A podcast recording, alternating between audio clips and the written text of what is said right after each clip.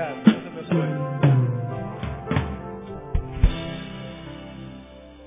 Glória a Deus.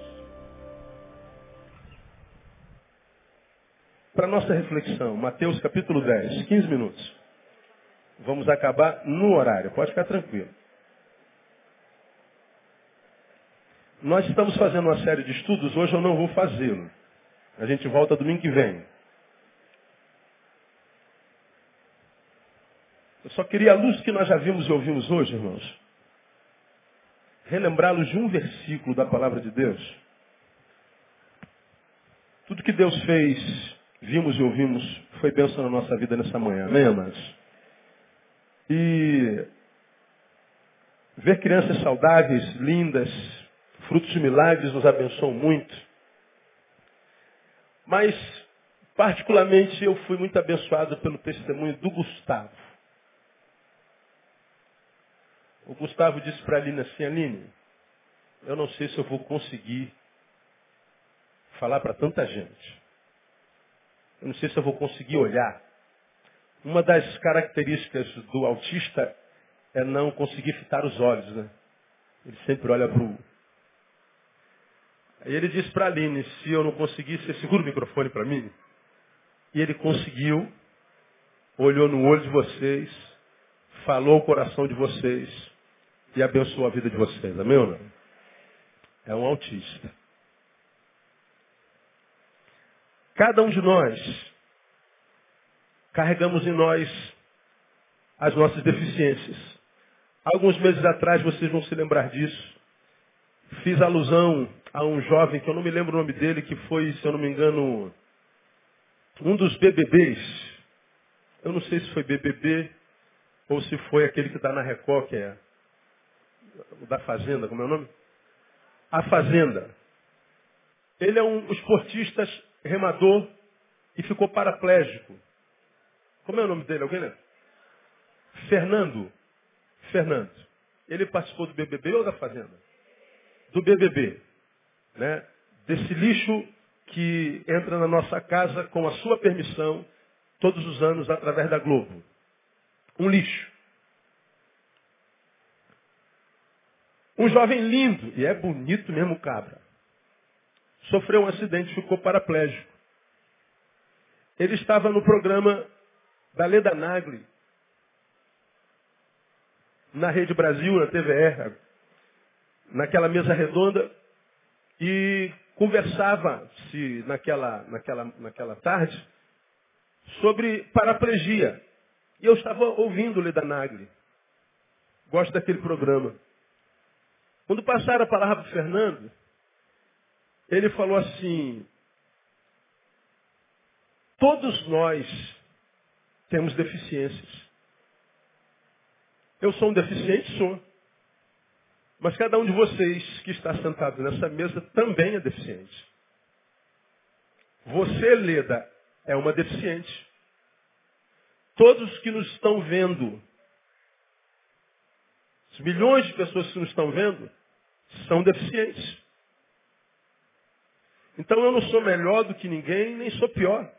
Nem sou diferente. Nós somos iguais. E eu estou concordando com ele. Aí ele falou: nós só somos diferentes na forma como nós lidamos com a nossa deficiência. E ele falou: a minha deficiência é na perna. Elas não funcionam mais. Agora, o que, que eu fiz na minha vida, Leda? Ao invés de olhar para as minhas deficiências, eu resolvi olhar para as minhas eficiências. Por que, que eu me tornei atleta? Eu malho, você vê que ele é fortão. Por que, que eu virei campeão sul-americano de remo? Por que, que a minha vida não paralisou a despeito das minhas deficiências? Porque tem gente que é paraplégico e não funciona. Tem gente que tem deficiências menores que a minha e não funciona. Bom, por que, que eu não paralisei? Por que, que a minha vida não, não paralisou a despeito da minha deficiência? Porque, embora eu tivesse razão para chorar o fato de a minha perna não funcionar, eu tenho razão para me alegrar porque meus braços funcionam. Então, ao invés de chorar pelo fato da minha deficiência não permitir minhas pernas funcionarem, eu resolvi celebrar porque eu tenho eficiência nas mãos. Rapaz, aquele camarada me abençoou demais. E ele disse uma verdade incontestável. Nós todos somos deficientes. Só que muitas das nossas deficiências, e a maioria delas, não está no corpo, não é biológica. Algumas são mentais, portanto de cunho neurológico. Mas a grande maioria é de cunho emocional, existencial.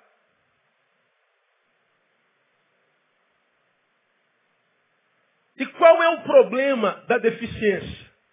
Não é a deficiência, mas a forma como a gente trata a deficiência. É a forma como a gente, ouve sempre aqui, se postura diante da deficiência. Eu lido com multidão todos os dias. Todo tipo de gente, gente que vocês nem imaginam que exista no nosso meio. Porque a nossa igreja não tem só dois mil, três mil membros. Tem uma multidão que nos acompanha no mundo inteiro pela internet. E além dos seus amigos, dos seus parentes, que estão conosco o tempo inteiro, o tempo inteiro entrando em contato e a gente atendendo gente o tempo inteiro. Eu me encontro com gente como Gustavo, que é autista. A ciência diz, nós não sabemos o que é isso e não tem jeito, não vai nem falar. Ou seja, é um retardado, não pode fazer nada. E o cara me vira doutor em engenharia. Como?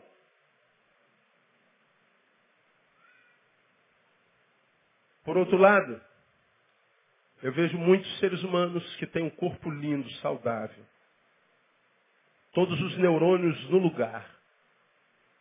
Têm toda a possibilidade para celebrar a vida. Já estão até em algum degrau da sociedade. Mas por alguma razão, problemas apareceram diante deles, como aparece diante de qualquer um de nós. E por alguma razão eles se prostraram, se entregaram. E ao invés de seguir em frente, agradecendo a Deus pelas eficiências que tem, se tornam em pessoas que se transformam em outdoors de Deus. Por que, que eu chamo de outdoors de Deus? Porque eles se transformam num outdoor que e, e, esperam eles, Deus leia e mude a história dele.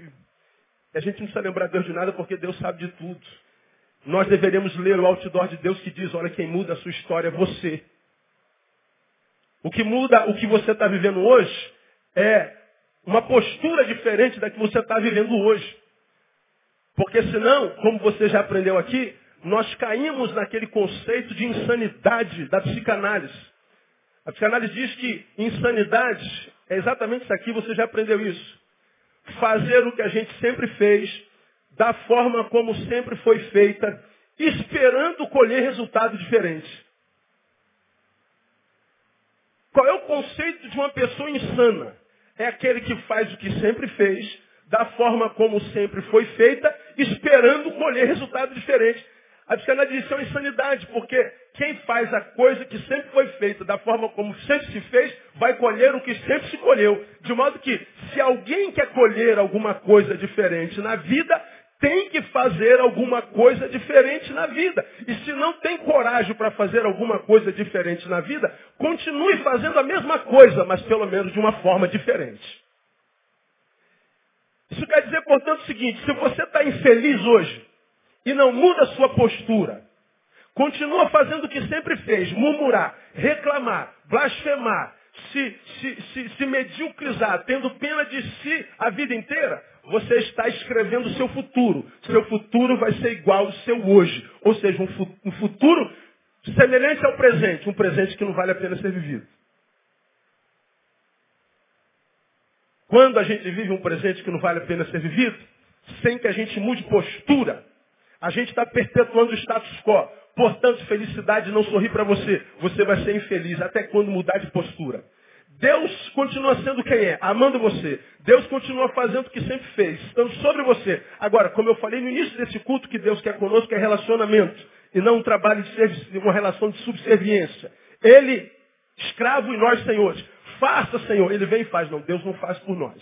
Você tem aprendido isso aqui claramente todos os domingos. Então, eu acho que a ministração de Deus para nós essa manhã está não só na palavra que sai da boca do pastor toda manhã e todo domingo, mas no testemunho de um camarada como esse, chamado Gustavo. no testemunho de muitos outros que, se nós nos envolvêssemos, veríamos como é possível ir além. E só depende da gente. Só depende da gente. Mateus capítulo dez, versículo trinta e quatro. Jesus diz uma frase que você já conhece muito bem, que diz assim: não penseis que vim trazer paz à terra. Eu não vim trazer paz, mas espada. Repitam após mim: não penseis que vim trazer paz à terra. Não vim trazer paz, mas espada. A palavra de Jesus é sinistra, não é? Quem disse que eu vim trazer paz para vocês? Quem disse que eu vim aplainar os seus caminhos? Quem disse que eu vim para facilitar a vida de vocês? Aonde é que está escrito isso? Ah, pastor, está escrito lá no outro versículo: deixo-vos a paz, a minha paz vos dou, não vos la dou como o mundo a dá. Qual é a paz do mundo? A paz do mundo é a ausência de problemas. Acabou de pagar o carnê. Uf, glória a Deus. Aleluia, vou dormir. Dura até quando? Até o correio gritar lá fora: correio! Aí a outra conta está lá, porque na sua, na sua caixa de correio só cai conta. Fez a cirurgia, ah, livrei, até chegar à próxima enfermidade. A paz do mundo é aquele minúsculo interregno entre um problema e outro. A paz do mundo é aquele minúsculo interregno entre uma adversidade e outra. Minúsculo. Como uma adversidade vai sucedendo a outra ininterruptamente, no mundo a gente não tem paz. Tanto é que o mundano, o que não conhece Jesus, para ter um pouquinho de sossego, para ter um pouquinho de alegria, ele tem que tomar alguns estímulos exteriores. Ele tem que beber algumas, muitas garrafas de lourinha. Ele tem que dar uma cheiradinha, alguma coisa. Ele tem que dar alguma picadinha na veia. Ele tem que ingerir alguma coisa para sentir que está feliz, para sentir que tem paz. Isso não é paz, isso é uma fuga. Porque tudo que a gente ingere, acaba o efeito. E quando o efeito acaba, a gente volta a se encontrar com o braço da nossa desgraça. Nos braços da nossa desgraça. E o pior, agora com ressaca. E o pior, agora com culpa. Fugir dos problemas não os soluciona. Agora, quando Jesus diz: deixe-vos a paz, a minha paz vos dou, ele está dizendo que a paz dele não é como o mundo. Eu já ministrei sobre isso aqui. A paz do mundo é a ausência de problema. A paz de Deus é uma paz que permanece mesmo no meio do problema. A paz de Deus e a adversidade, elas coabitam. A paz do mundo e a adversidade não coabitam, eles não ocupam o mesmo espaço. Quando eu estou com um problema, para ter paz, o problema tem que sair. A paz entrou, o problema sai. Mas se o problema volta, a paz vai embora. No reino de Deus não é assim que acontece. Eu estou com um problema e a paz diz: o problema é seu, eu vou continuar aqui, porque esse templo é templo do Espírito Santo. E no meio da adversidade, você vai estar dando glória a Deus. No meio da adversidade, você vai estar acreditando que todo problema tem prazo de validade. No meio da adversidade, você vai estar contrariando os diagnósticos médicos. No meio da adversidade, você vai continuar vivendo uma vida que vale a pena ser vivida. Essa é a paz de Deus. Paz de Deus e o problema coabitam, habitam o mesmo espaço, diferente da paz do mundo.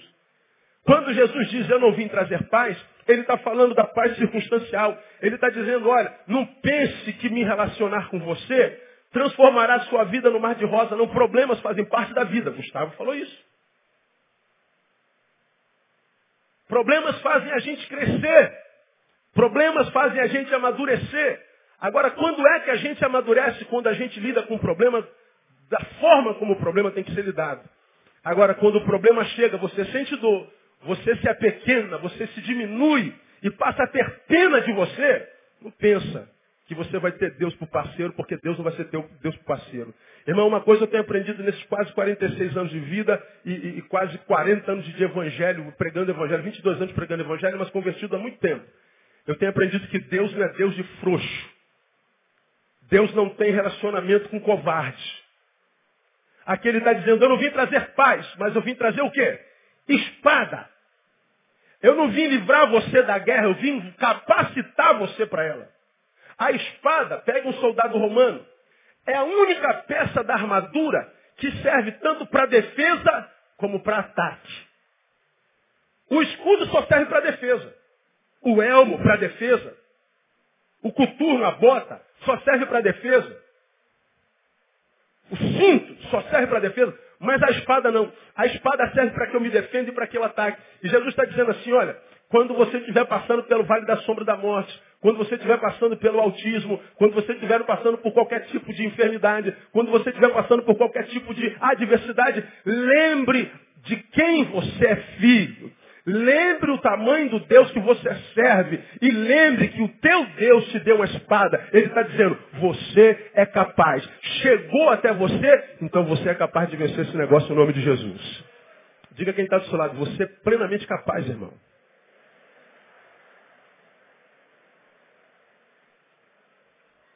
Ah, pastor, mas eu não acredito crer. Portanto, teu problema é de fé. Teu problema não é o problema que você está passando. Teu problema é de visão. Deus não tem compromisso com o frouxo, porque o frouxo não pega nem na espada.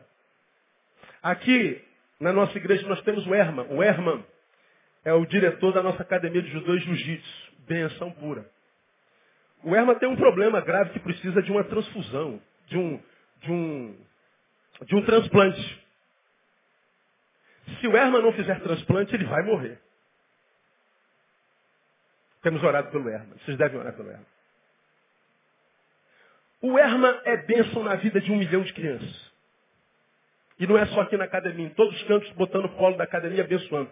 Pais ligam agradecendo, escrevem agradecendo, falam o quanto esse cara é, é, é anjo, é santo, é bênção.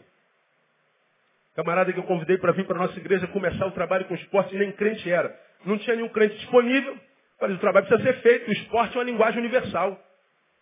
Apareceu o Herman. Pastor, eu não sou crente, não tem problema. Tem disposição para servir? Tenho, pastor, isso eu tenho. Então vamos começar. Hoje o Hermes é batizado, a esposa é batizada, os filhos são batizados, todo mundo batizado. Vai batizar o cachorro dele também, vai batizar todo mundo. E, e o cara é uma bênção. O Hermes tinha toda a razão para estar na cama dele esperando a morte chegar, murmurando, reclamando, porque as coisas não acontecem. Mas ele resolveu não morrer antes da morte chegar. Porque quem diz que a morte vai chegar são os médicos, mas a última palavra sobre o Filho de Deus sai da boca do Deus desse Filho. E ele continua sendo servo. Toda vez que o Herman manda um e-mail, e hoje eu li um e-mail do Herman, está lá, já fiz alusão a esse e-mail aqui, diz assim, antes a lágrima da derrota do que a vergonha de não ter lutado. É assim que é a assinatura dele. Herman Santos. Antes a lágrima da derrota do que a vergonha de não ter lutado. Por que antes a lágrima derrota? Porque o cara está chorando porque perdeu, mas ele entrou no octógono. Ele foi lá, ele tentou, ele lutou. O olho está roxo, o braço está quebrado, ele está quebrado. Mas ele foi homem, ele cumpriu a missão, morreu com honra. E outros que nem coragem para lutar tiveram, se entregaram, se acovardaram. E agora ficam dizendo que a vida não é boa, que a Deus não presta, que ninguém presta, que ninguém presta, coitadinho de mim, não me der apoio. Morrendo de vontade que nós morramos de pena de você. E quando ninguém sente pena de você, mais revolta você sente na vida, achando que é o mundo que não presta. Deus não tem compromisso com quem não tem coragem de punhar espada. Deus não tem compromisso com quem não tem coragem de entrar no queijo, no octógono, no ringue da vida. Deus não tem compromisso com quem desistiu da vida, porque Ele disse, eu vim para que vocês tenham vida e vida com abundância. Se você desiste da vida, Deus não tem compromisso com você. É contigo mesmo, irmão. Então que nós possamos pegar o exemplo do Gustavo,